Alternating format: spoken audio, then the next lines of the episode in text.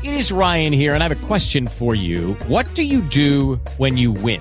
Like, are you a fist pumper? A woohooer, a hand clapper, a high fiver. I kind of like the high five, but if you want to hone in on those winning moves, check out Chumba Casino. At ChumbaCasino.com, choose from hundreds of social casino style games for your chance to redeem serious cash prizes. There are new game releases weekly, plus free daily bonuses. So don't wait. Start having the most fun ever at ChumbaCasino.com. No purchase necessary. VGW Group. Void were prohibited by law. See terms and conditions. 18 plus. Okay, round two. Name something that's not boring. Laundry? Ooh, a book club. Computer solitaire, huh? Ah, sorry, we were looking for Chumba Casino. That's right. ChumbaCasino.com has over 100 casino style games. Join today and play for free for your chance to redeem some serious prizes. ChumbaCasino.com. No purchase necessary. Were prohibited by law. 18 plus terms and conditions apply. See website for details.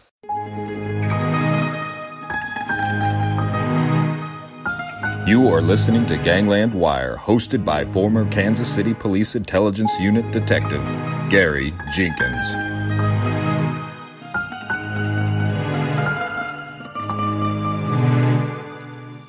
Well, welcome all you wiretappers out there. I'm back here in the studio of Gangland Wire, and I've got my good friend and, and a guy who was immense help to me making my Brothers Against Brothers movie recently, Casey McBride. Welcome, Casey. Hey, thanks for having me. I finally made it to Gangland Finally Wire. Finally made it. You know, Casey, Casey and I go back to my earliest days uh, with uh, doing this mob stuff, all the way back to. Uh, went out to went out to Las Vegas to the Clark County Library and did a mob program about uh, you know about using my uh, uh, movie or my book, uh, one of the two, or maybe a little bit of both, about the skimming from Las Vegas. So Casey lives in Portland, and he came down, and then uh, was that when we met. Uh, um, what's our friend's name from uh, Pahrump? Bill Friedman. I think he came Yeah. down that day too. He did, So it's yeah. nice to you know you you work with these people and you see people over the internet and you never meet them in person. And, and Casey was kind enough to come down and and uh, we met up and met Bill and kind of had a formed a relationship and we've continued to to maintain that relationship and this. Uh, this business, if you will, or hobby, I don't know which. Uh, uh, I, I haven't made any real money out of it yet, but uh, uh, but I run it like a business uh, of documenting mob history and, and entertaining and enlightening uh, the general public about out there about the mafia in the United States. And it's a you know it's a fantastic subject, don't you think, Casey?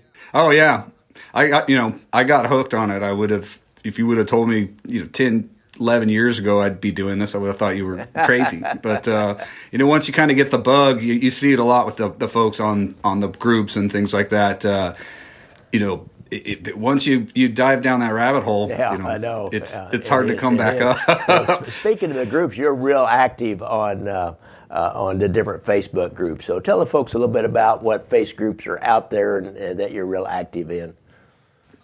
Um, well, the the most active that I'm on Facebook right now is uh, with Uncle Frank's Place, and that's a, a Facebook page I started that's just dedicated to the history of Frank Costello, and uh, you know started that as just a hobby, kind of like we're talking about. Kind of took off, you know, got a lot of quite a few people on there nowadays, and um, I also contribute once in a while to the National Crime Syndicate.com, which you do as well, and uh, every once in a while I'll write a bit for them and, and put stuff up and uh, those are kind of my two main ones. I also have uh, one other group that is not quite as active, but on Joe Petrosino called Petrosino Square. So uh, I try to use that one to post stories that I come across on mob cops, and you know the the other side of the the story, which, as you know, I'm pretty fascinated in that too. I think that's just as interesting as the as the bad guy side, and, so and that's for folks that don't know who Joe Petrosino was, I tell them just a little bit about Joe Petrosino. I did a show. You can go back and, and listen to my show about Joe, but tell them a little bit about Joe Petrosino.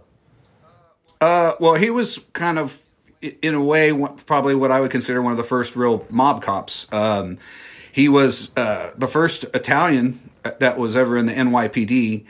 He was too short to to get into the NYPD at the time because I think I think he was only five foot two, but uh, they they uh, basically gave him a waiver and they let him in, and which was a good decision as it turns out because he was where most of the other the cops of that day were Irish. You know, uh, they had a real hard time you know, catching black handers and stuff like that. They just didn't know their customs and their ways. They're easy to spot, you know, an Irish cop. And uh, since he could speak Italian and kind of knew that world, uh, he became pretty successful in busting a whole lot of bad guys. It, it cost him his life in the end, though, didn't it?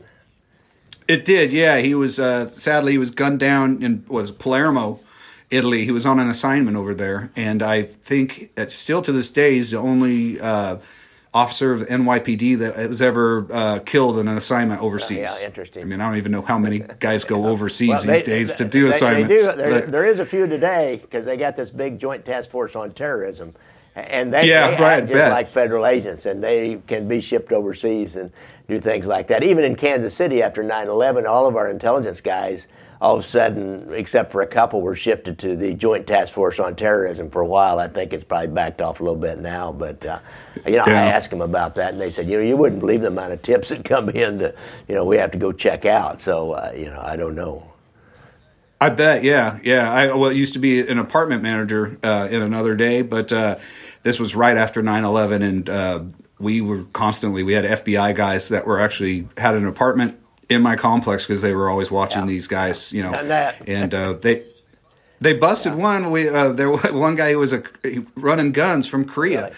and he was one of my tenants. And then one day he he didn't pay his rent, and I found out in the newspaper the next day they'd come and got him, and he got he was put in prison. So it was Well, well, uh, Casey, speaking speaking as a guy who's done that, thank God for you, uh, friendly apartment managers who will help us out doing that kind of thing and keep, and keep your mouth shut Right. too. Because I've been burned a couple of times too. But usually we'd go in if we'd go in a neighborhood, we'd go in under a complete cover. Uh, we we, we Oh, yeah. tell the manager that we were a uh, surveying crew that was in town and we needed a place to store our equipment and for a guy a few guys would come in town for a few days and stay overnight and, and, and leave again so we weren't we wouldn't keep like you know regular hours and, and that was that was a cover story that worked pretty well Yeah, it's um. I, there's some pretty good stories about Gotti about you know the FBI trying to rent an apartment across the street from Yeah. him and set up all these things, but you know people on that block would you know would suss those people out right Oh, away God, I and, and Yes. tell them on them, and you know they had, had the whole neighborhood against them. So you know it's not just the the the mob guys you're going after; it's all the other Yeah. people in that Really. that whole community. So okay but uh, and other than that, I also have a website. Uh, it's frankcostellohistory.com, which is it's still pretty new. I'm it it's, needs a lot of updates, but I just kind of add stuff as I come across things and when I can. So it's you know hopefully in a couple of years it'll be a big old database on just the history of Frank Costello, but also like all the books that are out there. A place that you can go if you want to know, you know, what book is good on him. I try to do little reviews on the ones I've read and and that kind of stuff. good but uh, yeah, that's and that's pretty much you know what I do. Uh, aside from that, I do music, and I've been contributing to Gangland Wire, some of the music, Right, which I really like doing. Some- That- some that's of a, the- a lot some of the little fun. clips, like my opening and closing clips, are yours. I've used some other your little clips. Casey, folks, Casey would send me little short snippets to. Sometimes I'll break up a, a segment, or uh, there'll be like a natural turning point. I haven't done that for a while, but. So he, he sent me one that kind of sounded like him with a Godfather theme. You know, he said, I don't have to pay royalties on that. We don't we don't have to worry about the Right. Godfather, Francis Ford Coppola, Coppola, or whatever his name is, or Mario Puzo, or I, they didn't compose the music, but somebody sued me for that. And yet we had uh, uh, Peter Gunn, which I love that Peter Gunn one. Uh, uh, Oh, is kind thanks. of a, jazzy kind of a thing, and and uh, uh, what was it? James Bond, I think that was a good one too. Yeah.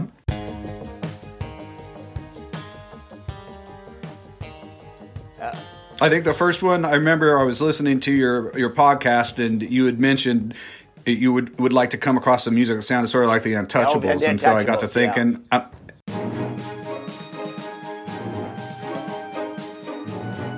and I was like, I wonder if I can make something Yeah. like that up. And uh, it came out. I sent it to you, and then I heard it on the podcast. Yeah, I was like, yeah, all right. I, I used those a year or so ago. I used those a lot more, and somehow I've got out of the habit. I, I'll need to. I don't know. You're just getting these patterns, and and uh, I don't use them so much. But more importantly, Casey, and I really appreciate it, and I want people to know what you did. And when you're listening, or when you're watching my movie, Brothers Against Brothers. Uh, how would you how would you describe that sound? He did three different songs. I sent him songs that I used to uh, that were used in something called Spooks, which is a British spy series, or MI5 is the American name on it. And I love that music for music to build tension and and uh, uh, drama. And, and so I don't know what you'd call that, but he gave he gave me three different pieces, and I used them all the way through. I, I love that music, Casey. Well, thanks. Yeah, it was a lot of fun to do. Um, it's, when you sent me those clips, it's nice to get an idea, you know, Yeah. an idea of like this is what I'm looking for, and that kind of music is. Uh, it's pretty easy to do these days at home. You know, in your Yeah. home studio, you don't need to record an orchestra or a horn section or something like that. It's kind of more electronic sounding. So, um, it, it's a lot of fun to do because you don't have to write a, a chorus or words and verses. You can just make soundscapes that you know fit fit something. And then when you you hear it you know behind the scenes that you did it's great i just it's a real thrill to see Yeah, thanks a lot. Matter of fact, folks, uh, I'm gonna, I'm gonna throw in a clip right after this. When I when I edit this thing, you'll you'll, you'll hear a little clip of, of one of them, so you kind of know what I'm talking about.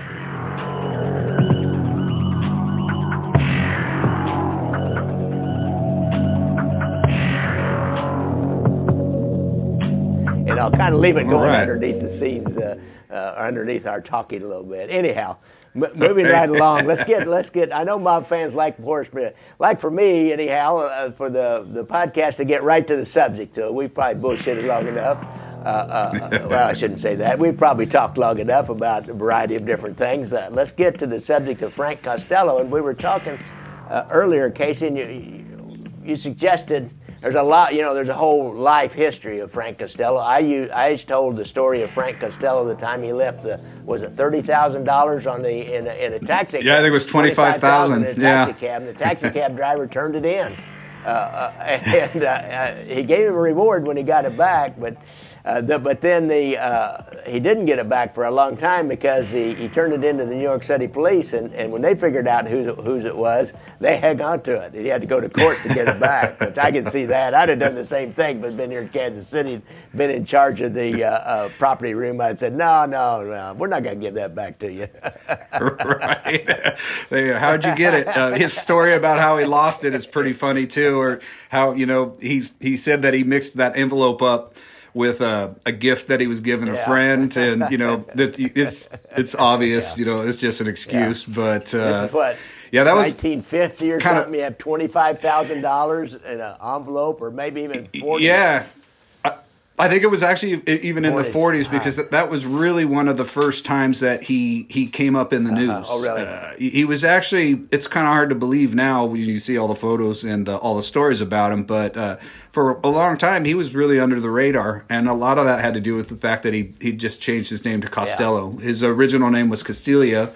And, uh, you know, he kind of got an Irish version of it. And uh, he didn't really hang out with a lot of uh, like other mobsters. He was kind of always had his uh he was always part of the you know what we call the Luciano or Genovese family, Genovese, and uh, but he always had his own kind of things going, his own businesses, his own slot machine, things like that. So um, he didn't run around with a lot of other mob guys like some of them do, where they all you know that's the only kind of people they hang out with. He was hanging out with more high society people in a way, but uh, so he he was kind of under the radar for a while until that and then he he started popping up in the news quite a bit after that. That's when his life kind of took a you know more of a turn. yeah. But So there's a lot. There's a lot to talk about with Frank Costello, and we're not going to go over all of it. We're we're going to go to the part of his life really when he was kind of um, in retirement, or uh, he was a, a, a, a professor emeritus, if you will, of the mob uh, later on.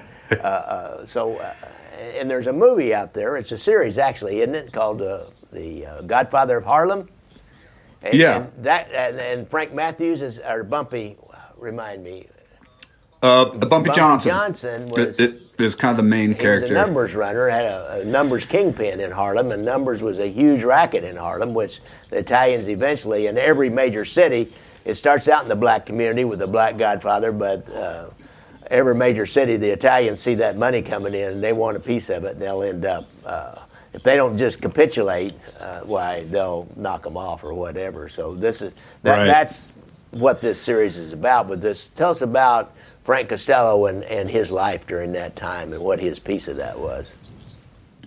Yeah, well, um, the the series first of all, it's it uses real characters. It's, it has Frank Costello, it's got Bumpy Johnson, uh, The Chin, and uh, Joe Bonanno. Or they're they're pretty strongly featured in this show, but it's a it's a fictional show completely. Uh, you know, and they they're not trying to say that it's history. They're just using these real characters uh, to make a completely fictional series, and I enjoy it. A lot of people hate it.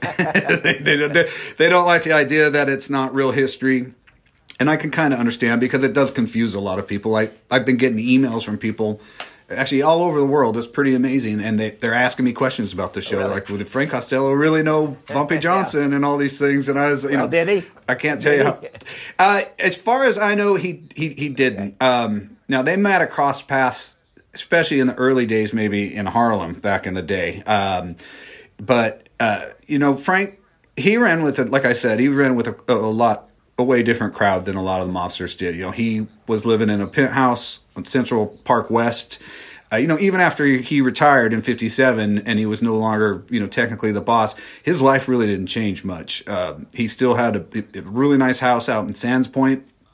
Um, the guy who helps me out with my uh, my website and the the Facebook page, Mike Mafucci, uh, who anybody in these groups knows who he is. Uh, he was lucky enough; he went uh, out to Sands Point and got to meet the lady who lives in his house, and she let him walk around the, the grounds, and he filmed it, and that's up on our website if you want to kind of see what his house looks like today. Um, and she knew all about him; she was willing to talk about it and everything. So it was kind of surprising that uh, you know she would let him do that.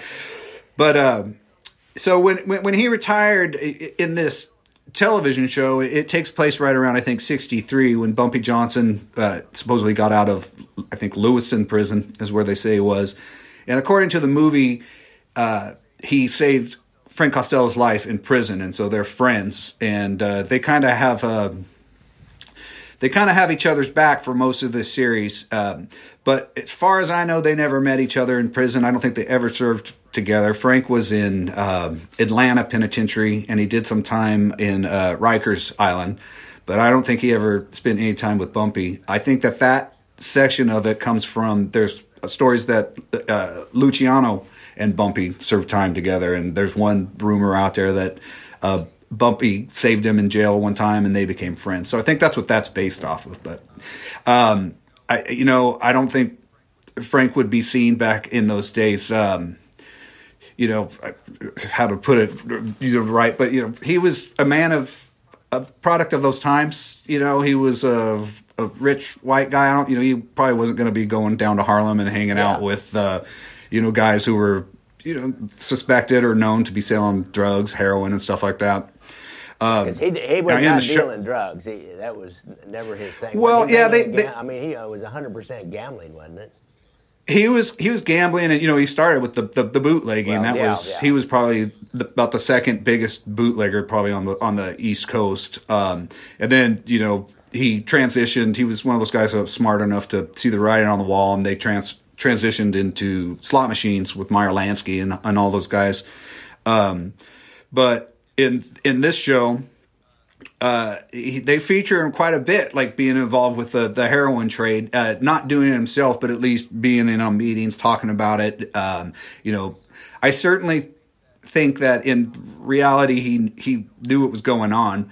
I can't imagine that somebody that is as street smart as a guy like that, the way he came up and being a bootlegger smuggler himself, you know, he he knew that was going on, and I'm sure he got profits from it too. But I don't think that he ever personally himself was, you know, involved in the uh, the selling of it or had his own guys out there doing it. In fact, there's a, a pretty good FBI document that's out there you can see on my Facebook um, where he wanted, I think it was Mike Coppola, hit uh, at one time. There was in a commission meeting, and uh, Frank was trying to get approval to have this guy hit because he was selling drugs around some of his his clubs and doing that kind of stuff in his you know in his casinos and stuff like that. He didn't really want that kind of stuff around. Um, but they didn't approve it. He didn't get his way, and uh, so see that, that's a good example. There's just too much money Yeah, in it, you is. know. And uh, I think he was the kind of guy, the way he he saw himself, like I say, sort of apart from your everyday mobster thug. I think he would probably think that dealing with that kind of stuff, that's below him. You know, he wouldn't want to be associated with that. But but that being said, his guy, you know, the guys in the mob were definitely doing it when he was boss. yeah. And, you know, so If- we all know that. Boss, you're going to get a piece of the action. And Yeah, yeah, they're- way down the down low, and, and they really were back, Yeah. back in those days. Not until 1957, and after that, did they ever try to keep it on the down Yeah. low. You know, So yeah, I, as far as I know, I, I've never heard a story of him turning down an envelope with money in it. Uh, you know, and I'm sure he had to know where some of that was coming from. And you know, a lot of guys, um, depending on how you look at it, uh, maybe indirectly, he was kind of responsible for a lot of those guys getting into it because at the time he became the boss, uh, he really I think felt that he was just kind of a stand-in for Lucky Luciano. You know, he was just there to kind of run things for him. I, I don't think he really ever saw himself as taking like I am the boss now. You know, he knew he was there to kind of just run things while Lucky was gone. Um, and the way he did it was he kind of let people do what they wanted. He he wasn't one of those guys that ruled everything with an iron fist, had his nose in everybody's business. You know, as long as things were running smooth and there were no problems, he let people kind of do their own thing. And a lot of those guys, because of that, you know, Costello was really good at making money. That was what he was good at. I don't think he had. It was hard for a guy like that to understand that for some other people, it's not as easy to make money like that. They don't. They weren't as successful as he was, and a lot of those guys were suffering kind of economically because he he didn't really oversee that. You know, personally, he just let them handle their own business, and not not all of them were successful. So I think you know they turned to drugs because they wanted to get money. They weren't getting money. They were it wasn't trickling down to them the way they wanted it to. That, um, that was that and, huge uh, transition from bootlegging to what? What do I do now? There's no money to be made Yeah. bootlegging. Well, I got a bunch of clubs out here maybe I control, but there's not that much money in that. And, and then they- Right. that's when they transitioned to gambling primarily, but drugs would be the other thing that would be really like bootlegging. You know, you got to smuggle it in and, and clandestinely, Sure. clandestinely sell it. And, so there's a lot of parallels, and, and I could see where a lot of them would move into that. Yeah, I would imagine too, because you know Frank was one of the guys that really opened up a lot of the, the smuggling, you know, passageways on the east coast up from Canada, and he knew all the areas along the coastline to bring things in. You know, he was he was amazing like that. He was kind of like an admiral. He had his own fleet of ships. He had seaplanes, all that kind of stuff. So you know, he probably opened up a lot of those channels that those drugs Yeah. were getting smuggled through. You know, so. Um, but uh, you know that was kind of one of the ways that Vito Genovese, when he came back, he was it was made it a little easier for him to kind of dispose of Frank because he was able to turn a lot of those those guys down at the lower level against him. They saying, you know, he he's telling us not to sell these drugs, but he's making all this money doing his own thing, and we're all down here, you know, starving, whatever. So. He was really able to kind of turn the tide a lot of those folks against Frank, and that's you know Now, now we all know what now happened. remind me of this uh, uh, timetable here. Uh, during the war, or right after the war, uh, Vito Genovese and Lucky Luciano were in uh, Italy or Sicily. I don't remember if they went clear to Sicily or not, but they were in Italy. And uh, Vito came back. Lucky never got to come back. He tried to get close and came went down Right. to Cuba, and, and they, they ended up getting him kicked out of Cuba. But Vito came back eventually, and, and then wanted to take over uh, the, the Luciano family. And Luciano, by that time, was getting old enough that uh, I guess he felt like he had the he could get it done. So that that that was what was going on. He even, uh, I think, didn't he try to kill Frank? Uh, He did, yeah. Um, I mean, it, it, there's so many stories out there. You know, again, it's I, I kind of look at my website and Frank's place as you know. I, I don't say this is what happened.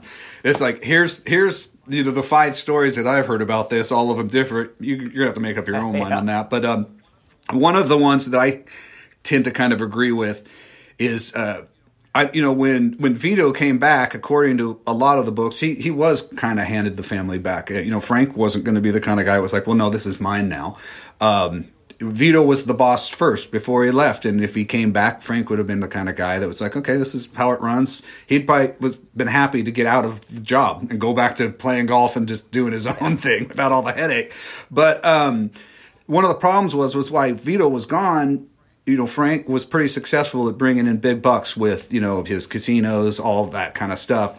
And especially And, those uh, like those slot machines all through down through the south. Oh, yeah. hooked up down with Carlos Marcello down in. Uh, He the did, yeah. I mean, he spread and the there's family- A ton of gambling machines out there, and there's a lot of money. Oh yeah. When you look at the time that Frank took over, uh, I mean, he expanded that family greatly in the years that he was the boss. Um, but when Vito came back, even if he was in the position of the boss, most of the rackets they were really making the money in were Frank's. So one way that he kind of looked at it was like, well, Frank's got all this stuff tied up. What am I? What am I going to do? And Vito isn't the, wasn't going to be the kind of guy that's just going to sit up there and not be in charge of everything. You know, he'd have to be running stuff himself. So I think you know that's kind of where that started. He wanted to get Frank out of the way and take over his rackets, that kind of stuff, and then he would be the guy that was fully in charge. So I don't really think that you know when when Vito came back, I think he really kind of was given that position back, but he he wasn't comfortable with Frank still being around because too many people still came to him for problem solving and Yeah. things like that. You know, Vito wanted them to come to him, so uh, so he tried to get him hit, uh, but. uh, You know, depending on what you believe, there's another great legend out there that uh, that he didn't even really want him dead. That that was just supposed to be a warning shot, just to send a message. Um, I don't believe that at all because I don't think there's anybody out there that could make that It- shot. It's like you the police. Uh, there is no warning shots. There are no Yeah, warning yeah, you shots. know- People say, "Oh, you wing them," or, or you know, get a warning shot. There is no warning shots. There is no winging. Yeah. You either shoot somebody to kill them and go walk away, or uh, it's an accident that you don't get them killed. Yeah, I mean, he, you know, uh, it, I, I, who's, I don't know anybody that could could make a shot where you could just graze somebody's scalp on the side and, and not Really? kill him, you know, and uh, I, you know, I, I just think he he missed, and um, Frank got the message, and Frank again was not the kind of the guy to go to war over something like that. He wasn't even really that interested in probably you know being the boss at that time. Like I said, he had so many legal headaches and different things like that going on at the time that you know if they were going to allow him to retire, he'd be fine. Just great, you take over. I got my own headaches right now, so I kind of you know I think that's what happened with that. Um, other people will tell you no, you know, there's all sorts of reasons they think that it was set up. Uh, like you know, one of the reasons they say, why would you just send one person in to to shoot a boss and a hit?" But I'm like, they knew he didn't have a gun. They knew he was by himself. He didn't have bodyguards and stuff like that. So to me, I don't really think that's a, a any kind of reason to think that it was just a warning shot. But uh, but yeah, in the end, uh, you know, that was the chin that supposedly shot him. And Chin is featured, you know, really heavily in this Godfather of Harlem show. he? he's Yeah. uh, Vincent D'Onofrio. Oh, really? Yeah, he's and he he's great. I think does. You know, they uh, even have. Vincent the Chin Galante. Uh, yeah. Okay, Yeah. and, and, a lot And, of uh, people may not know that he was he was a, up and comer at that point in time. He Oh, was yeah. the guy that in the end or Gigante. Gigante, sorry, yeah. it was not Galante, Galante. yeah, not Galante. That's the other guy. The other guy, yeah, uh, uh, the cigar guy. Carmine. Yeah. Lilo. Yeah, okay, we get we get our mob guys mixed up here. But is, he the same guy that in later years then walked around and acted like he was crazy when he was down in? Uh, He did, yeah, he uh, was. He he was. Okay. Um, yep, and they, they have that in the show. Okay. They show him, you know, walking around in the in the bathrobe and all that stuff, being in the in the bathtub, and uh, and but other than that, um, you know, pretty much all the other stuff about the chin in there is fictional too. They have him and Frank Costello constantly hanging out together, working together, and uh, you know, supposedly, if you believe the story, in court when um, the chin was uh, in court for you know shooting Frank, Frank said he he didn't recognize him, and and the chin got off, and they say that. When the chin was walking out, he said, "Thanks, Frank," and they shook hands. And there's even a report that they were seen having uh, breakfast together at uh, Frank's penthouse one time after this. So, but as far as being super close and friendly like they are in the show, I don't, you know, I have a hard time believing,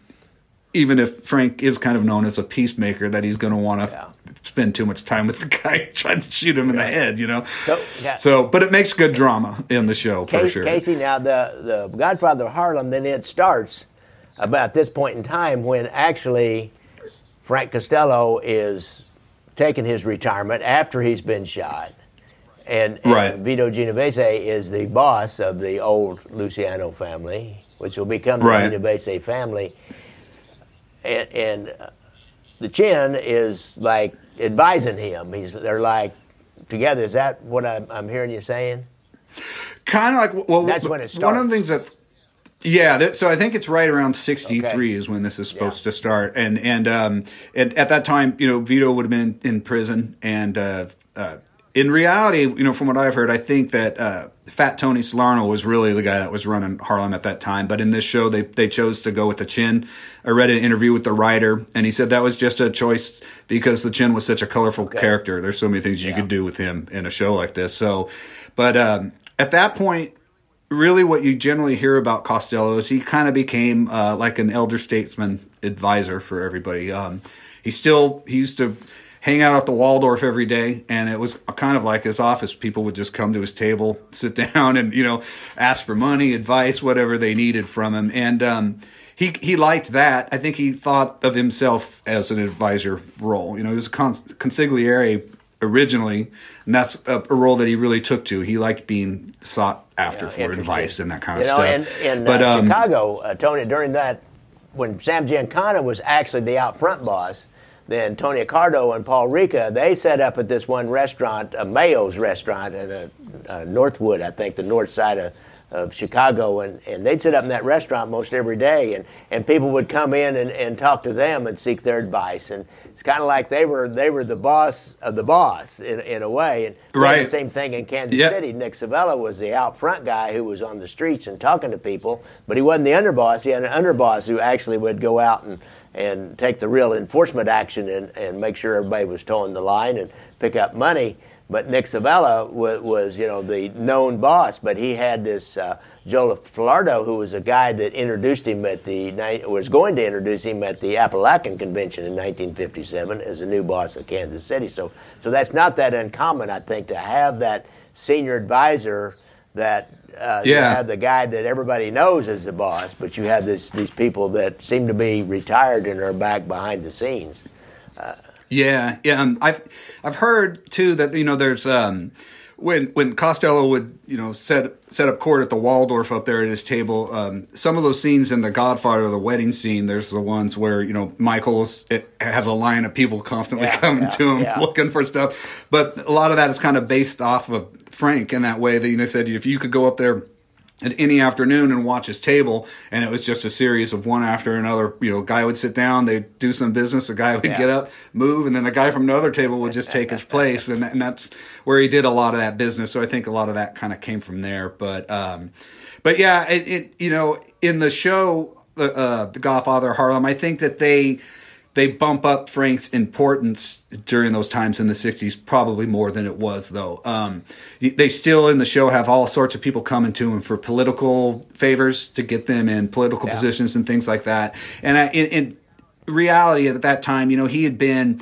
on TV and in the papers so much that uh, it kind of ruined his reputation for being able to, to hang out with politicians Yeah, and stuff. And you know, at that point, you know, they couldn't be seen with him like they could in the early days. What's Um, what's the what's so- the famous scene that was all over the newsreels of the day? It's talking about Mr. Costello. If he did anything good for society, You paid my you go. I paid Yeah. my taxes. what more do you Yeah. want, man? I And- paid my taxes. Right. and you know that you know it, that was one of the first media spectacles that we ever had in this country because TV was still pretty Yeah. new and millions of people were watching him and seeing that. And so that was another way that Vito was kind of able to turn the tides against him. He was just like, look, you know, this guy, how effective can he be as a boss? Like, he can't go anywhere without, you know, 50 FBI guys following him. Everybody recognizes him now. He had people coming up just like Al Capone and Gotti would want his autograph. And uh, so, I mean, that really severely limits your use in that world. Uh, so, and, you know, politicians at that point started to veer away from him. And uh, he'd get kicked out of country clubs, stuff like that. He was constantly having to battle that kind of stuff after that. Um, when all he, he just wanted to be, you know, looked at as a businessman, but you know, everybody knew at that time what he what he was. So, so I think that's pretty highly fictionalized in the show. Like his his importance, first of all, in the mob and also politically at that time. I, he, he was certainly still involved in certain things, and I think mostly he was good at like kind of helping settle disputes between guys.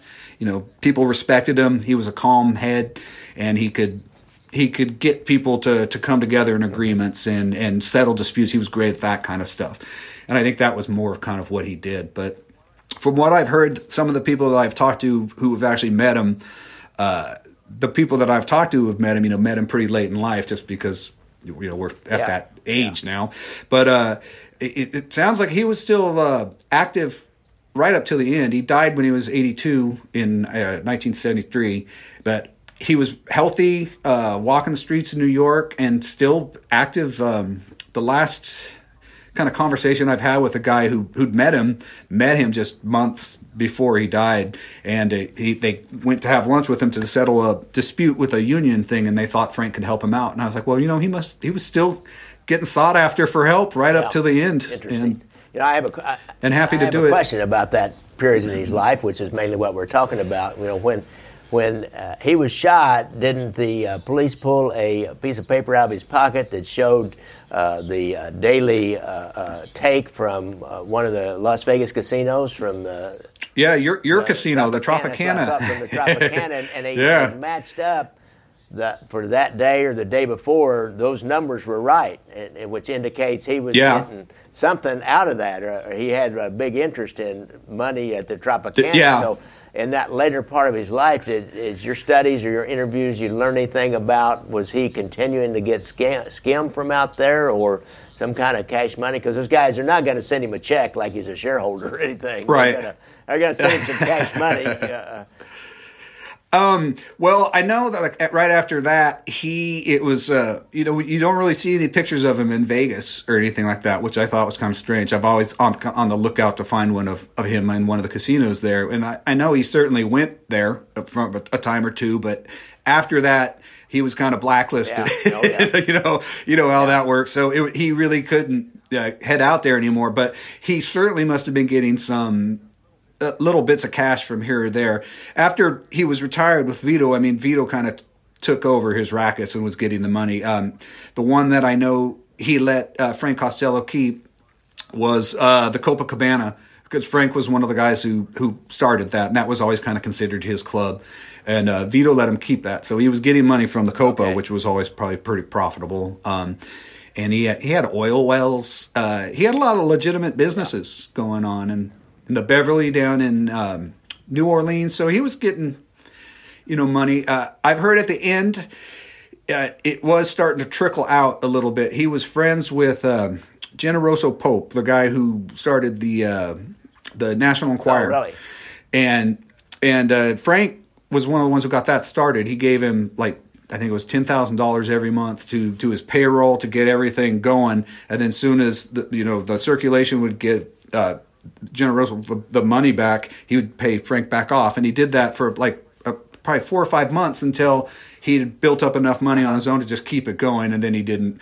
But uh, there's one story that towards the end of his life, Frank kind of came to him and asked for a loan, and Generoso turned him down. He, he was going to give him I, he, some money, but not as much as Frank had asked for, and so Frank just told him just forget it. He's like, I put the guy in business, and now he, he he you know he just blows me off. So I think towards the end with IRS stuff, he was probably starting to trickle down in the money. Um, he was a huge gambler, and that probably played played a lot into it. And from what I've heard, like Toots Shor and guys like that that remember you know hanging out with him, they're like he gambled to get hurt. Like he didn't just gamble a couple bucks here and there. He he broke himself a couple times, and then had to build it back up. So. You know, I don't think that he, he stopped his gambling habits at, towards the end. I think he probably picked it up because he had more time to go do it. Not, Um, not unless so- he went to Gamblers Anonymous. He didn't stop that guy. Yeah, I said, I don't think he- he did. he He, just like John, John But he- Gotti. that was his big problem. He he, he was Oh, yeah. trying to get more and more money from everybody under him because he had all these Yeah. gambling debts, and, and you know he needed to pay them off to maintain his status. I mean, His he image walk and away all from that. gambling debt in that world. Even if you're more powerful than the guy you owe it to, you just can't you Yeah. can't do that. And, so. Yeah, Welsher is the worst thing Yes, you could you, know, it- you could be a is. rat You got to be a man.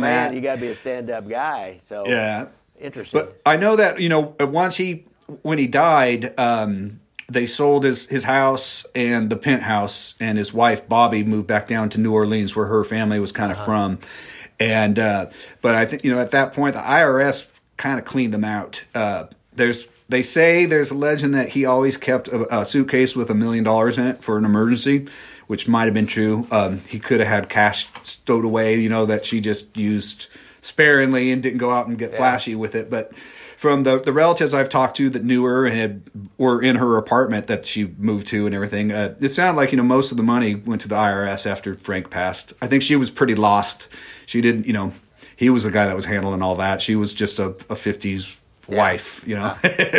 she she wasn't involved in much of that, and so you know, at the end, like a lot of these guys, they're like rock stars. They, they I think they think the money's just going to always come in, and you get older and it stops. what are you going to do? You know, They didn't So- have a 401k or a 403b. No, he, he, he, did not have a 401k A lot of oh those guys, they won't even pay into Social Security because they've always done these, you know, scams all their life, or uh, Yeah. you know, had a book and and they not, you know, they just barely uh, uh, declare enough money to to show what it Yeah. looks like that they're making. So they don't even pay that much in Social Security. I suppose they pay in enough to get it, but uh, but it, Yeah, I mean, they say that he had he would carry his spending cash, like uh, gambling cash in one pocket, and he would have lending cash in the other.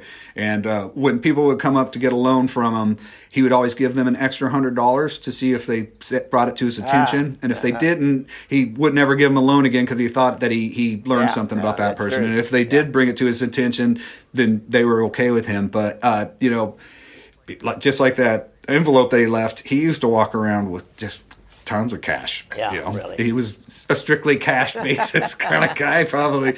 So you I got, I got a little just- cash stuck away over here, and, and I'm not telling you where, uh, but uh, it's my traffic ticket money. When I do a traffic ticket, usually people pay me in cash. So, oh, the IRS Just will be kinda after me hype. for now, won't they? well, it's Yeah. not that much money, but That's how I am with with with my music music earnings. You know, it's pretty yeah, much all yeah, in cash, yeah. and that just goes in my little jar, to, so I can fly to Kansas City for Bob World Hell Summit and stuff like that. You know, I'm, I'm working on that now. Okay, well let's let's finish this off. I think are you we pretty well done here. This is kind of during the time. Yeah, of, you know, I think we've covered the Godfather of Harlem deal and his connection to it, and and and uh, I would just say Frank. watch the show if you get a chance because you know uh, he, he when you look at things like Boardwalk Empire and, and a lot of those shows. Uh, Frank Costello never ends up in those. I don't know why. It's always Bugsy, Lansky, and Lucky, you know. And for some reason, Frank Costello's just never really like got into the movies like a lot of these other characters. So even though it's a completely fictional thing, it was it's really fun for me to just watch to see Frank in a role. And it's Paul Sorvino who is, you know, he's you need somebody to yeah. play Frank Costello that can be convincing as Yeah, a boss. yeah. And Paul Sorvino, he's perfect at it. I think I really like the way he portrays Frank Yeah, really. it. You know, I did a show on Kill the Irishman with uh, another guy that helps me out with stuff. He's does my uh, he's one of my administrators for my uh, web page or my uh, my Facebook page, uh, Basil Terabisi from down in Texas, and, and we talked about Kill the Irishman and. Uh, Paul Sorvino was in that, and uh, Vincent D'Onofrio was in that too. So those Yeah, guys, we were talking yeah. about that. How there, there's a small cadre of, of people out there that, that earn a pretty good living in these mob movies.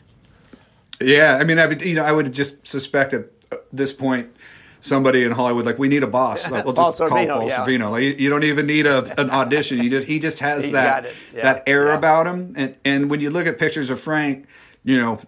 He has that air about him. He looks like Yeah. a boss. You know, everybody when he'd walk into a room, he just had that kind of thing about him that you know he was in charge. And so I've seen a couple portrayals of Frank and just little bit parts and stuff. And the guys that they have are kind. Of, and it's like it doesn't Yeah.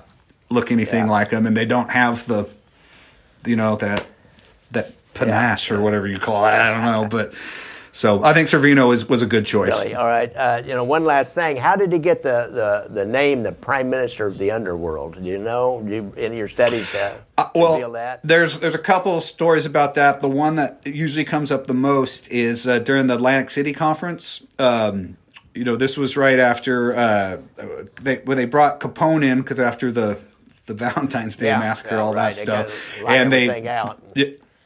Yeah, yeah, they wanted to you know kind of set him down and say, hey, you need to to cool it out a little bit. You're bringing too much heat, and they were also going to use that conference, you know, to kind of start bringing people together to, to form what was going to be that syndicate. You know, once they got rid of. Uh, uh, Masseria and, and all those guys, but uh, so supposedly at the uh, at the conference, even though at that time Frank was still he wasn't as high ranking, but he he sort of arranged that whole thing, and everybody was very impressed with him the way he got brought everybody together.